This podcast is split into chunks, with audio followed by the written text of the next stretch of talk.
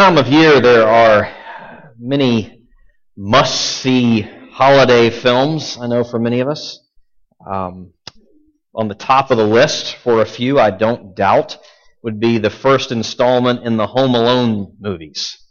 Uh, some of you may remember uh, that from some number of years ago. Macaulay Culkin starred as Kevin McAllister, this little guy who uh, somehow or another ends up left home alone. He's abandoned, I guess you could say, by his family as they're packing up hurriedly and hurriedly, heading off to, to Paris. That's France, not Tennessee, to, to Paris for their, their big Christmas shindig, their big family vacation. And, and um, in the years since, not so much when it was first released, because I was just even more clueless then than I am now. Um, but, but now that I'm a parent and thinking about this, and yeah, I've been on a vacation on a trip or two, and we've had some chaos in the house. I, okay, I understand that. But still, I'm watching this movie today, and I'm thinking to myself, how in the world could these parents be that distracted that you leave your child behind as you go off on this big trip. Well, you, you, if you've seen the film, you know something of, of that. They, um, they've lost perspective. It's pretty evident in the opening scenes. They, are, they have just totally lost perspective, and with that, their priorities have shifted.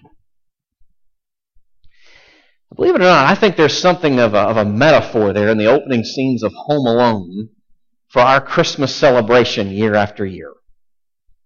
We do a lot of stuff that's all around this birth that has little to nothing about the birth.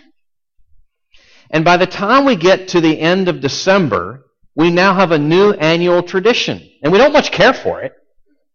But it's this pang of regret, this sense of lost opportunity. I did it again.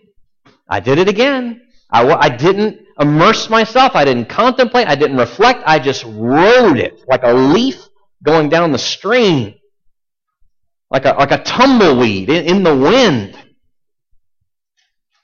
I did it again. Next year, next time, next time, I'll take advantage. I'll, I'll, I'll seize the moment, seize the season. Next year, next Advent, I'll, I'll do better. Can I make a suggestion? How about this year? How about this time? How about just as we're getting started, we think about, just for a few minutes, what it might look like to immerse ourselves in an Advent celebration? If you have your Bible with you, I'd ask you to turn with me to Luke chapter 2. Luke chapter 2. This is the third of the Gospels that we have, the third of the books of the New Testament uh, Matthew, Mark, Luke. Uh, Matthew, Mark, and Luke. Uh, Matthew and Luke are the two writers that we go to so often this time of year for the historical narratives as far as the arrival of this king. Uh, we're looking at uh, a little portion, though, of Luke's account for us in Luke 2, uh, verses 15 through 20. Luke chapter 2, verses 15 through 20. If you'd follow along, uh, silently as I, as I read the text. Hear now God's word. Luke chapter 2, verses 15 through 20. When the angels went away from them into heaven, the shepherds said to one another, Let us go over to Bethlehem and see this thing that has happened, which the Lord has made known to us. And they went with haste and found Mary and Joseph and the baby lying in a manger. And when they saw it, they made known the saying that had been told them concerning this child. And all who heard it wondered at what the shepherds told them. But Mary treasured up all these things, pondering them in her heart. And the shepherds returned, glorifying and praising God for all they had heard and seen, as it had been told them. Would you pray with me? Lord, we want to start here at the beginning of this Advent celebration and ask, we ask you this morning that you would help us to, to do just that, to celebrate your coming. That you would, like the dawn into the, the night, breaking through light into the dark, that you would uh, enable us, guide us, move within our thoughts and and hearts to see the significance of your coming all the more. Um, that we then would just find ourselves impelled to want to um, immerse ourselves in a celebration of your coming because we are growing in our understanding of how much we need it and how wondrous it is that you have come. In your name we pray. Amen. Well, of course, Christmas has been celebrated for many years. And therein, it has been celebrated in many ways. Some are good, some are not so good. Uh, you may not know this, but up until the 1800s, uh, at least as far as uh, England and in early America, Christmas was pretty much a pagan holiday. There was very little Christ in the celebration of Christmas. Uh, it was really much more of, well, much less of a day of, of worship and prayer and reflection, and much more of a day of, of bawdy songs, of a lot of rum, and riots in the street. You can, this is all true. It's a historical record, bears it out. And so much so that the pushback from many in, in the church, many uh, clergy members, was we just need to outlaw Christmas. If you can imagine the state of the celebration being what it was uh, at, moving in, in, again in England and America, early America, in in the late 1700s, early 1800s. That's how bad it was. And that's something of the context of this quote in your quotes and notes from George Whitefield. George Whitefield, uh, that's the last one there on the page. Um, it's the context of, of his remarks here. The, the, great 18th century preacher and revivalist George Whitefield uh, said this May we chant forth the, the wonders of redeeming love and the riches of free grace amidst angels and archangels, cherubim and seraphim, without intermission, forever and ever. And as, my brethren, the time for keeping this festival is approaching, let us consider our duty and the true observation thereof, of the right way for the glory of God and the good of immortal souls, to celebrate the birth of our Lord Jesus Christ, an event which ought to be had in eternal remembrance. So you hear what, what Whitefield's saying. He's pushing back against the pushback. He's saying we ought not just to swing to an extreme in our response here. He, he's saying that, look, it's not that Christmas shouldn't be observed at all. It's just that we should be reflecting on how it should be observed. It's not that just because there are, are wrong ways that it's being observed, that there's no such thing as a right way. Well, what then might be the, the right way? Well, that's this is the intro to a little series we're going to do over the coming weeks of the, the four Sundays in Advent. And uh, the overarching theme is the traditions of Christmas and looking at the, the deep biblical roots of some of the most common things that we do during the course of this holiday season with the desire that actually we would be doing them out of those roots and not just out of habit. Uh, some of those, we'll get to these in the, in the coming weeks, would be things like this, um, such as um, the songs that we sing, the decorations that we put up, the gifts that we give. Now, now those are all known, right? I don't think you I have to. That's not really much of an education sell in, in telling you, oh, those are the things we do at Christmas. Um, those are all well known and much done.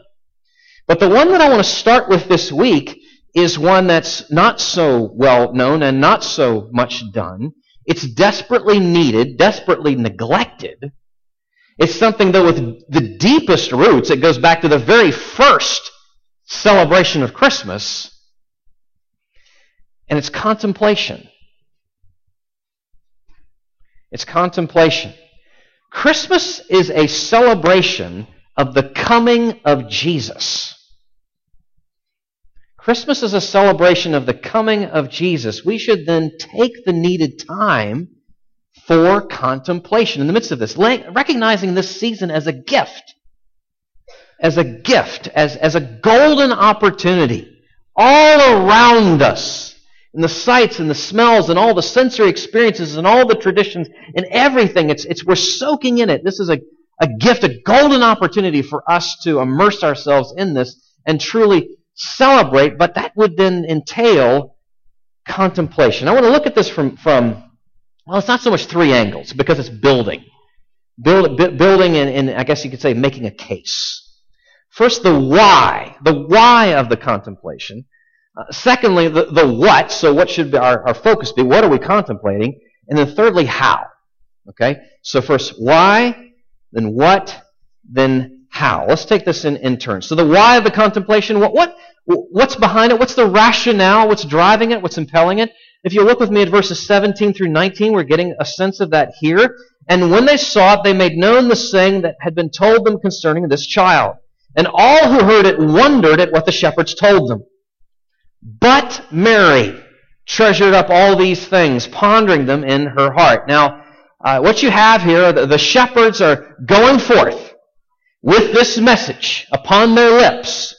And clearly Luke is setting out here before us, there is a contrast, a marked contrast between the way Mary responds and the way the people of Bethlehem respond. And you see it with that first word in verse 19. But. We need to think about that. What, what's setting that contrast off, and how does that inform something of the why of the contemplation and the necessity of it? So, what's the news that the people have heard? What, what is it that the people of Bethlehem have, been, have heard from these shepherds? That, that out there in the fields, right outside the city limits, right in those fields, they have their, their news from angels. The shepherds say that in, in right out there, they saw the glory of the Lord. That is to say, the visible manifestation of the presence of God. They saw His glory. They saw His messengers, His angels. And then what those angels proclaimed, oh my goodness, I mean, the coming of a king, not just a king, not just a hero, but the king, the hero of the heroes. The news of the Christ come. The hope and fears of all the years met in, well, Bethlehem that night. This one come as one of us, for us. And there in a manger. That's the news. That's what the people are hearing from um, these shepherds. News of the glory of the Lord, news of the messengers of the Lord, and, and oh my goodness, they have seen him as well. Not just the news, but they've actually seen him. All of this. Okay, that's what the people have heard as being passed around one to another. There's that's the social media of those times, it's the spoken word. Um, there in the streets of Bethlehem. How do they respond? How do they respond? They dismiss the message. They dismiss the messengers. Um, you know, shepherds, you need to understand, were perceived back in those days as, as uneducated, unclean, untrustworthy people. That's how they were perceived, and so whatever it was that they were communicating was then received as not really worth much of anything. A shepherd in those times, uh, because of their reputation, because of the calling, all, all, the stuff that's going on there in that time of the, of, of the history of the world, in, in that place in the world, um, in a court of law, their testimony wouldn't have even been accepted. Just dismissed out of hand. So the, the, their, what they had to say was being dismissed out of hand. And so in that, the people are nothing but distracted in the midst of, of what they're hearing. It's just business as usual. Nobody does. Have you ever thought about that, right? The shepherds come, they proclaim the news to the whole town. It's a little town, little town of Bethlehem, right? It's over, you know, overflowing with people there because of the census and everything. But the word gets out, and what do they do? Nothing.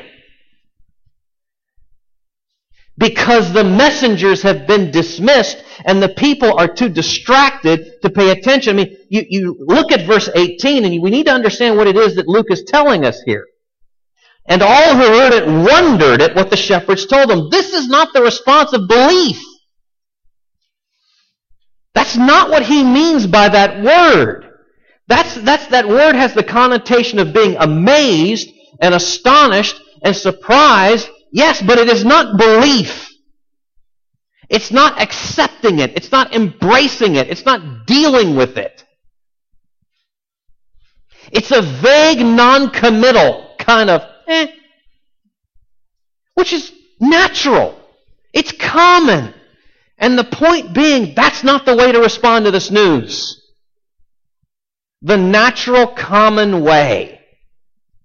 Luke is giving us a, a, tip here, a pointer here, an indicator here. Oh my goodness, no. No, Advent, if I can just put it this way, Advent is not a time to do what comes naturally. Advent is not a time to do what comes naturally. Now, actually, there's a whole lot about this season that we, stuff we do that is anything but natural. We wear ridiculous sweaters. Some of us wear ridiculous ties. Um, we eat too much. We spend too much. We hang up or out with people at certain social functions that otherwise we never would hang out with. I mean, we're doing weird things all during the course of this month. And what we're being called to do here is just, if I can just put it this way, one more unnatural thing. And that is intentional focus put on the coming of this king, which again is not natural. It doesn't come instinctively to us. But that's what a true celebration of Advent would entail. You know, and that would mean then, in order to say yes to this, we have to be willing to say maybe no to some other things, good things maybe. Um, you know, maybe a few less errands over the course of the coming weeks. Uh, maybe trim that to-do list down uh, just a little bit. Maybe asking ourselves instead as, as we're you know pull, pushing some things out and what then might fill it in, asking ourselves, how can I love and care and serve for the least of these? How can I love and care and serve others such that I can open up opportunities for them to have time to reflect on, meditate on the coming of this king? Not just for me, but how can I open up pathways for others to have that time as well? Now, please, by the way, when I say you need to say no to some things, say yes to other things, I'm not saying there's no, there's no place for fun and frivolity in the course of December. That's not what I'm saying at all. It's just first things first. First things first. What is this for? And might it be that we should, as the church, as followers of Jesus, should be leading the way in that and setting a pace for that, one for another, and in this larger culture? Christmas is about the celebration of the coming of the King, the coming of Jesus. That then demands, if we're going to celebrate this in the right way, time set aside for contemplation. Point one, the why. Okay?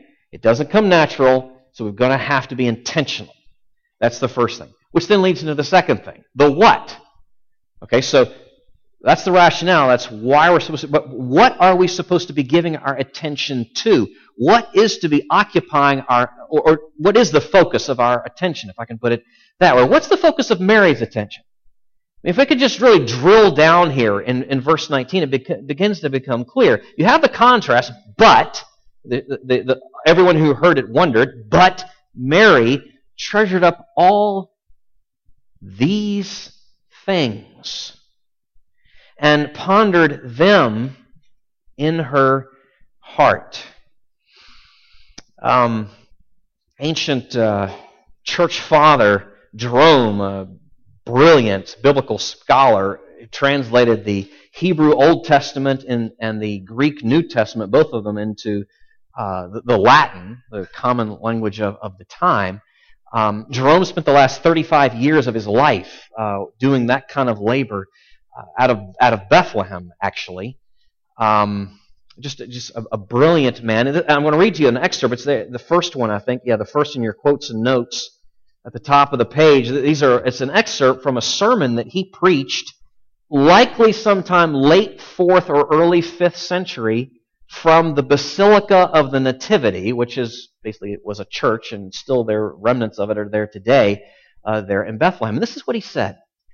She is, of course, talking about Mary. She looked at the child lying before her. She saw the child crying in the manger. She saw there the Son of God, her Son, her one and only Son. She looked at him, and in her musing, she compared what she had heard with what she had read and with what she herself perceived. Now, what is, what is Jerome getting at here? Well, he's saying he, she has, over the course of her years as a young woman, heard the prophecies read, likely in the synagogue. She has heard just a few months before the words of the angel, and now with her own eyes, she is seeing, and in her own arms, she is holding the fulfillment of all of it.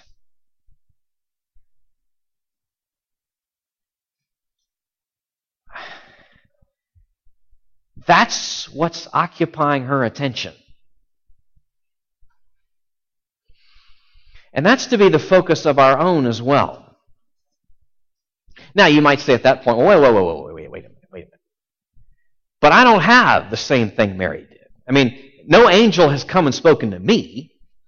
And, and I, I'm not, you know, I'm not there in the cave, the stable, on that first night. I don't have what Mary did. I don't have the ability to reflect back and, and weigh and wrestle. And yes, you do.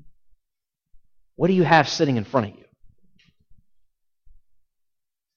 We have the record right here of all the prophecies, of all the events. We've got everything. We even have what came decades after that in terms of guiding our reflection upon all of that. We have all that Mary had and more to immerse ourselves in, uh, in terms of uh, what, what ought to be the focus of our attention. We have every bit as much as what she had and yet and more. And, and if I can just speak not just the reality of what we have, but the character of what we have, oh my goodness.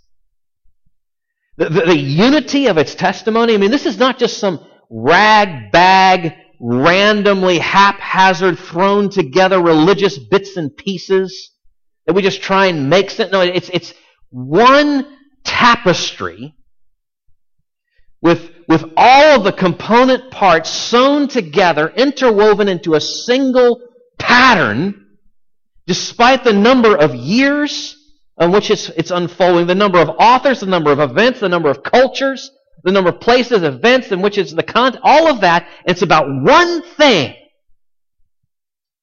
Jesus. The unity of this is miraculous. Let me something else that's, that's worth pondering. The nature of what we have here, the miraculous nature of what we have here in the Word of God, the Bible, the Scriptures, Old and, and, and New Testament. It, it, it's in many ways comparable to the u- unique nature of Jesus himself. Fully divine and fully human. So too is the Bible. Fully divine and fully human at the same time. It's, it's absolutely just mind blowing, miraculous what we have here to immerse ourselves and to give the focus, this focus of our attention So the what? The what then? The answer to that is the Scriptures. All that we have here before us. If I can illustrate this, um, one of the things that's in the news these, these days right now, and, and it's rather ironic in some respects that this would be news.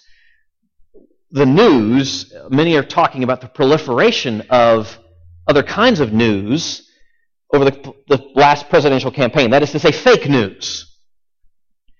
News that, that's, that's not just mistaken, oh, we, we got it wrong. Or, or didn't mean to. And, and not just rumors, just stuff passed around, no malicious intent. But I'm, we're talking about outright lies.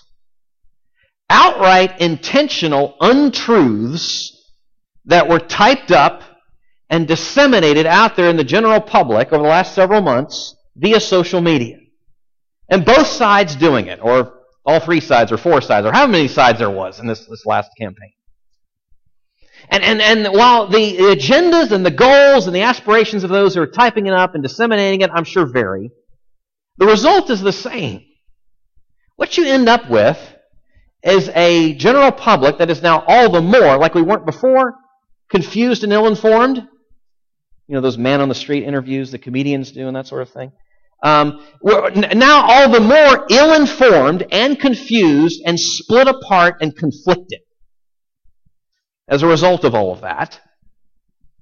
and therein causing some to go deeper in their cynicism about the integrity of the entire electoral process. Given the fake news. Now, why, why are you bringing that up? What does that have to do with anything? Because I would say it's a reminder in a, in a certain way of our need to go back to the sources. Back to the, the, the, the, it's the origins. Back to, can I say basics? Back to the text.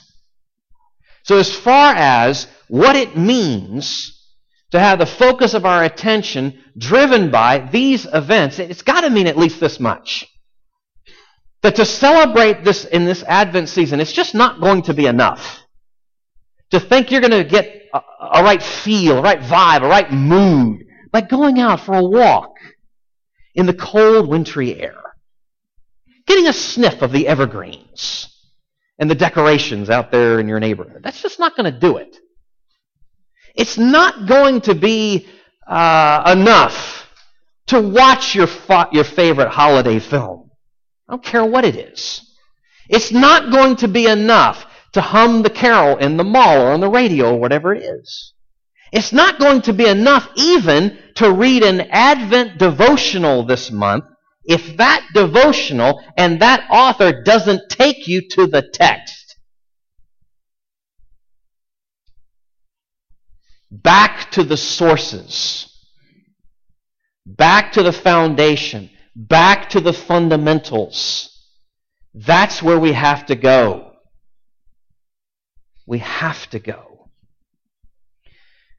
First and foremost, our focus needs to be on God's revelation of Himself in His inerrant, infallible, authoritative Word.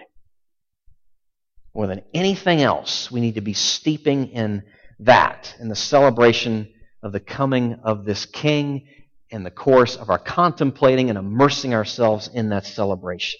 Okay, so that's the why, something of the rationale. That's the what, something of uh, where our focus needs to be. How? How, though? There are some implicit things I want you to see and some explicit things I want you to see here as well. Implicitly, if you go back and look at the text, just kind of, if you think about what this is saying about the nature of reality, of who we are, of who God is, of what kind of cosmos we live in, there are some startling things here when you just begin to absorb just what we read in this passage. I want to back it up just a little bit uh, to verse 8 and read all the way down to verse 20 and just let this, you know, pretend you've never heard this before. And let the wonder of what's being said here wash over you. And in the same region there were shepherds out in the field, keeping watch over their flock by night. And an angel of the Lord appeared to them, and the glory of the Lord shone around them, and they were filled with fear. And the angel said to them, Fear not, for behold, I bring you good news of great joy that will be for all the people. For unto you is born this day in the city of David a Savior, who is Christ the Lord. And this will be a sign for you. You will find a baby wrapped in swaddling cloths and lying in a manger. And suddenly there was with the angel a multitude of the heavenly host praising God and saying, Glory to God in the highest, and on earth peace among those with whom he is pleased. When the angels went away from them into heaven, the shepherds said to one another, Let us go over to Bethlehem and see this thing that has happened, which the Lord has made known to us. And they went with haste and found Mary and Joseph and the baby lying in a manger. When they saw it, they made known the saying that had been told them concerning this child. And all who heard it wondered at what the shepherds told them. But Mary treasured up all these things, pondering them in her heart.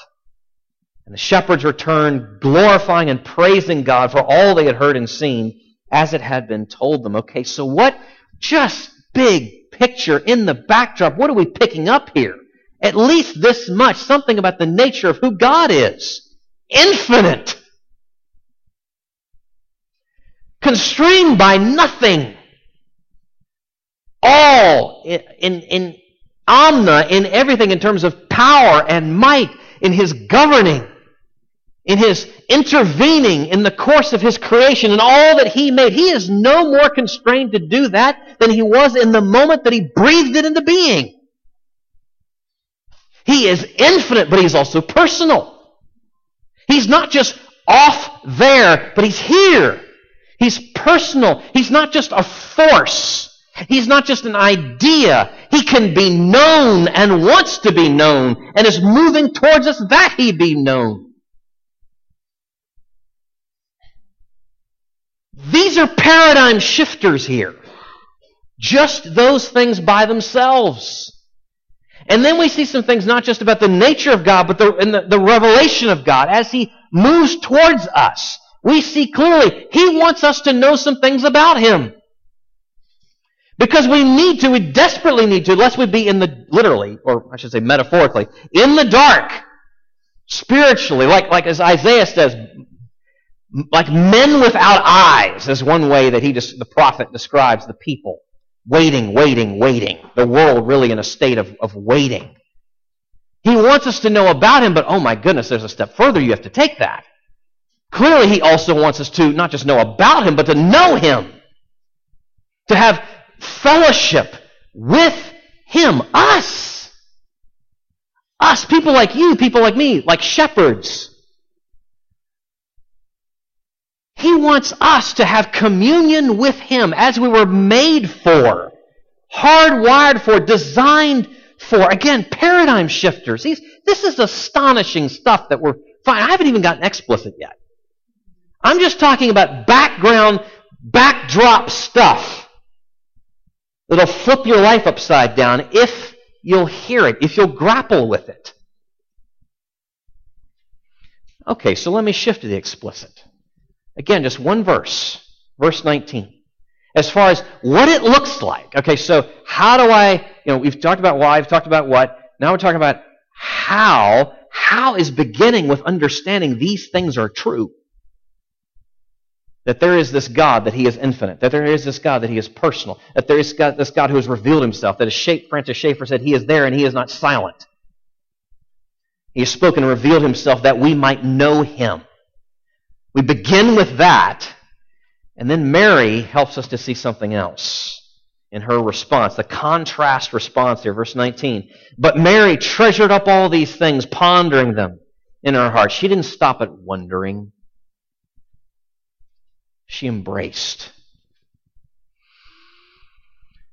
Pondering, uh, treasuring, the, the, need to treasure. That this word treasure in, implies a savoring uh, it implies a, a, a, keeping, a holding, a protecting, a, a nurturing.